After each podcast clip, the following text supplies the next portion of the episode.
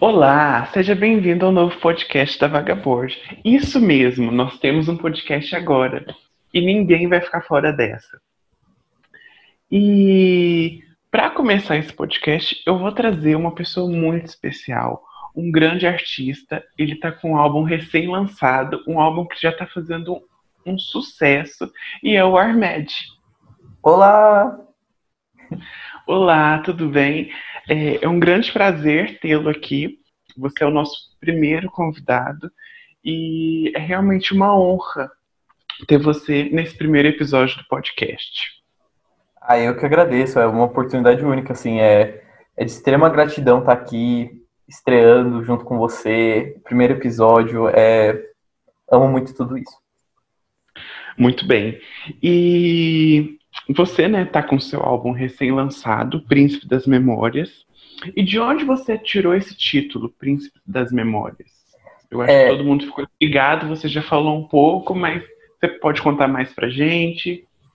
É, o título ele veio do resultado final da produção das músicas. Assim, eu fui fazendo música por música, compondo, produzindo, e quando eu fui ver como um todo, eu percebi que todas elas tinham algo em comum, que eram as memórias, e considerando que o título do álbum ele é algo que é abordado faixa por faixa, né, tem, tem a, a, a, o título do álbum ele traz a identidade de tudo que tem nele, eu achei uma ideia muito plausível colocar as memórias como título.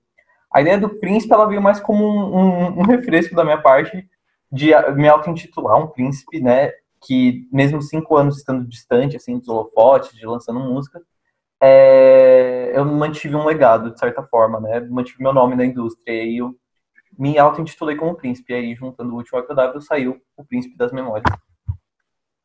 É, que legado, hein? E, e, né, esse álbum eu já vi, assim, talvez tenha vendido umas 400 mil cópias apenas na pré-venda, o que já é demais, né? E qual é a sua música favorita desse álbum? Minha música favorita é, é uma pergunta bem difícil, né? Porque fazer uma por uma e ter um apreço por cada uma, né? Escolher a favorita é bem complicado, né? Acho que atualmente a que eu mais escuto é Dances Never Enough. É a que eu mais escuto ultimamente, né? Foi, foi a que os fãs mais, das inéditas, foi, foi a que os fãs mais gostaram. E aí eu acabei entrando na, na onda dos fãs e comecei a ouvir bastante. Hum, sim, sim. Eu adoro essa, mas eu tenho a minha favorita, que ela já é single, que é Melhor Amigo. Ah, eu amo essa também. Eu sou uma pessoa que eu geralmente eu faço previsões das premiações e tudo mais, e eu já vejo essa música entre entre a, no meio das nomeações ali de, de Song of the Year e tudo mais. E quando você viu que essa música seria o, o melhor comeback para você?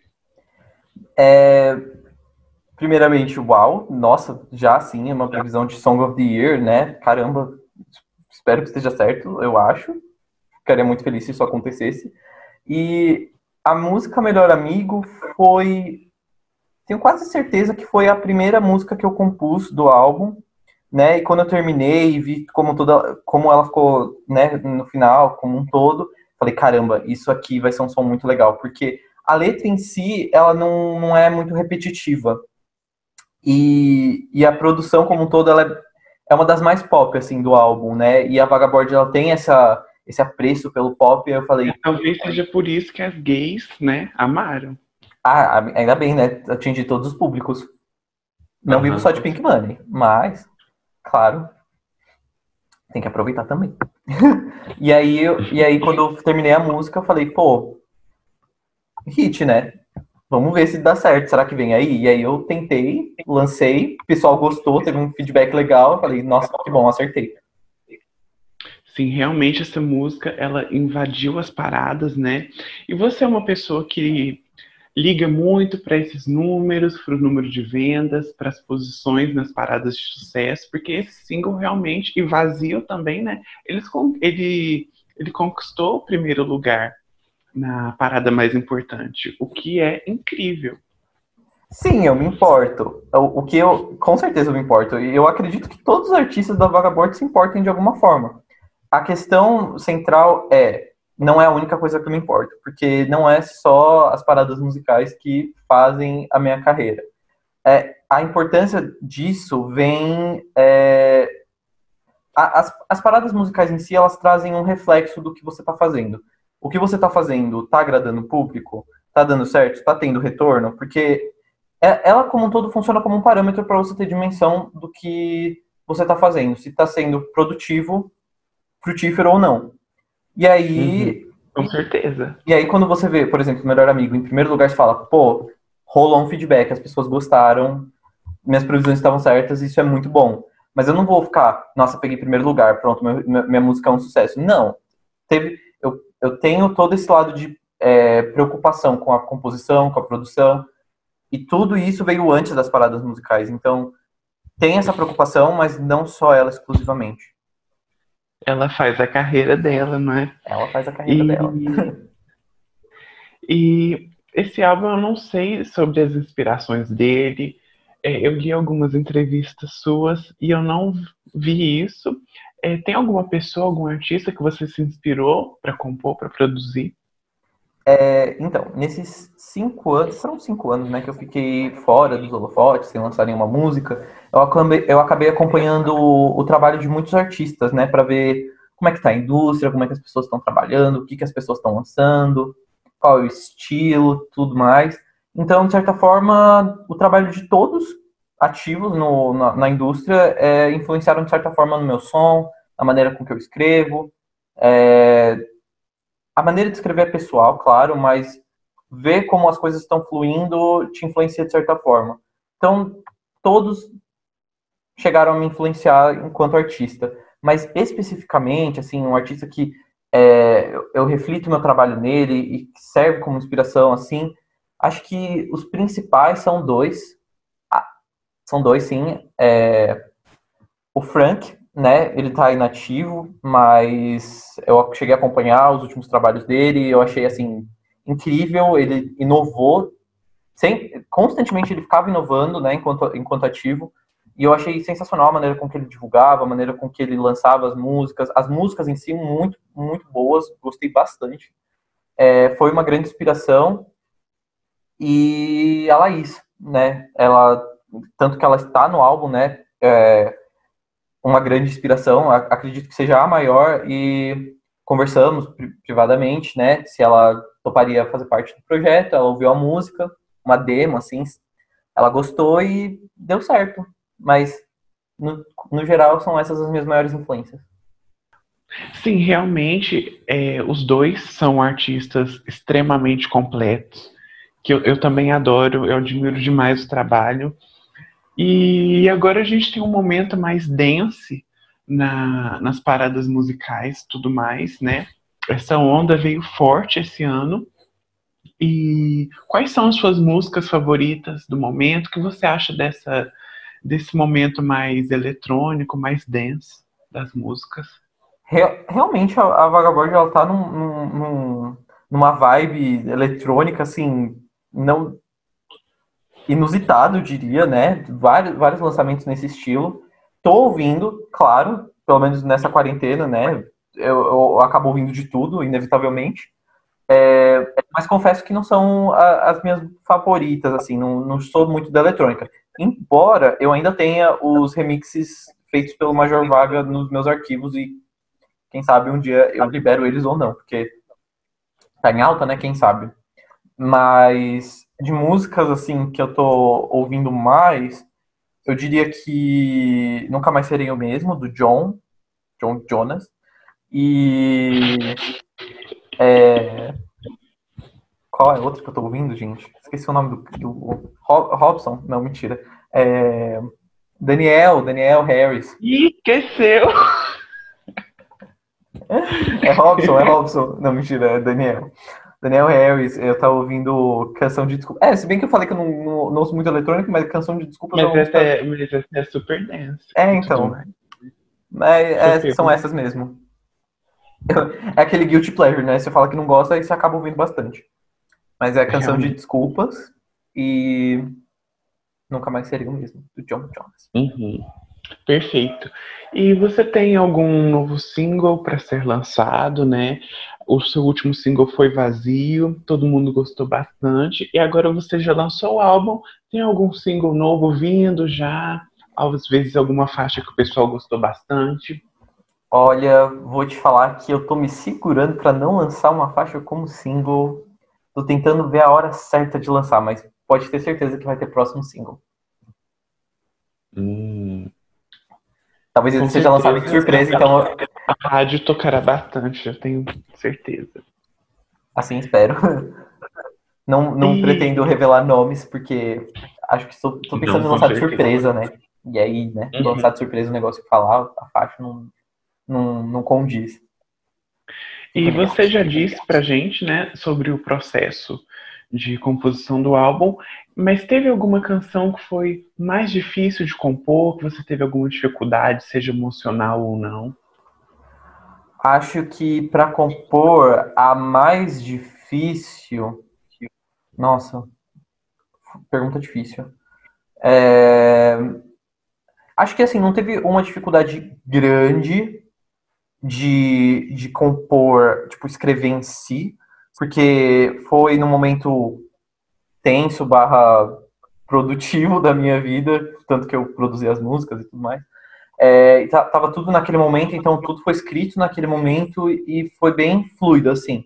Agora, difícil, se for abstrair um pouco do, da, da ideia, eu acho que foi vazio mesmo, porque eu falo muito sobre mim mesmo e a minha relação com tudo e todos, né? Então, se uhum. expor uhum. assim diante de todo mundo e falar de você mesmo é, é um certo medo, né? As pessoas estranharem quem você é por trás, entre aspas.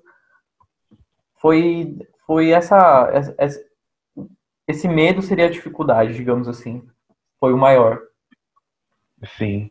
E agora eu venho com uma coisa mais polêmica. É... Tá bem. Você ficou atrelado à imagem da Ariana Grande por algum tempo. Ai, meu Deus. Né?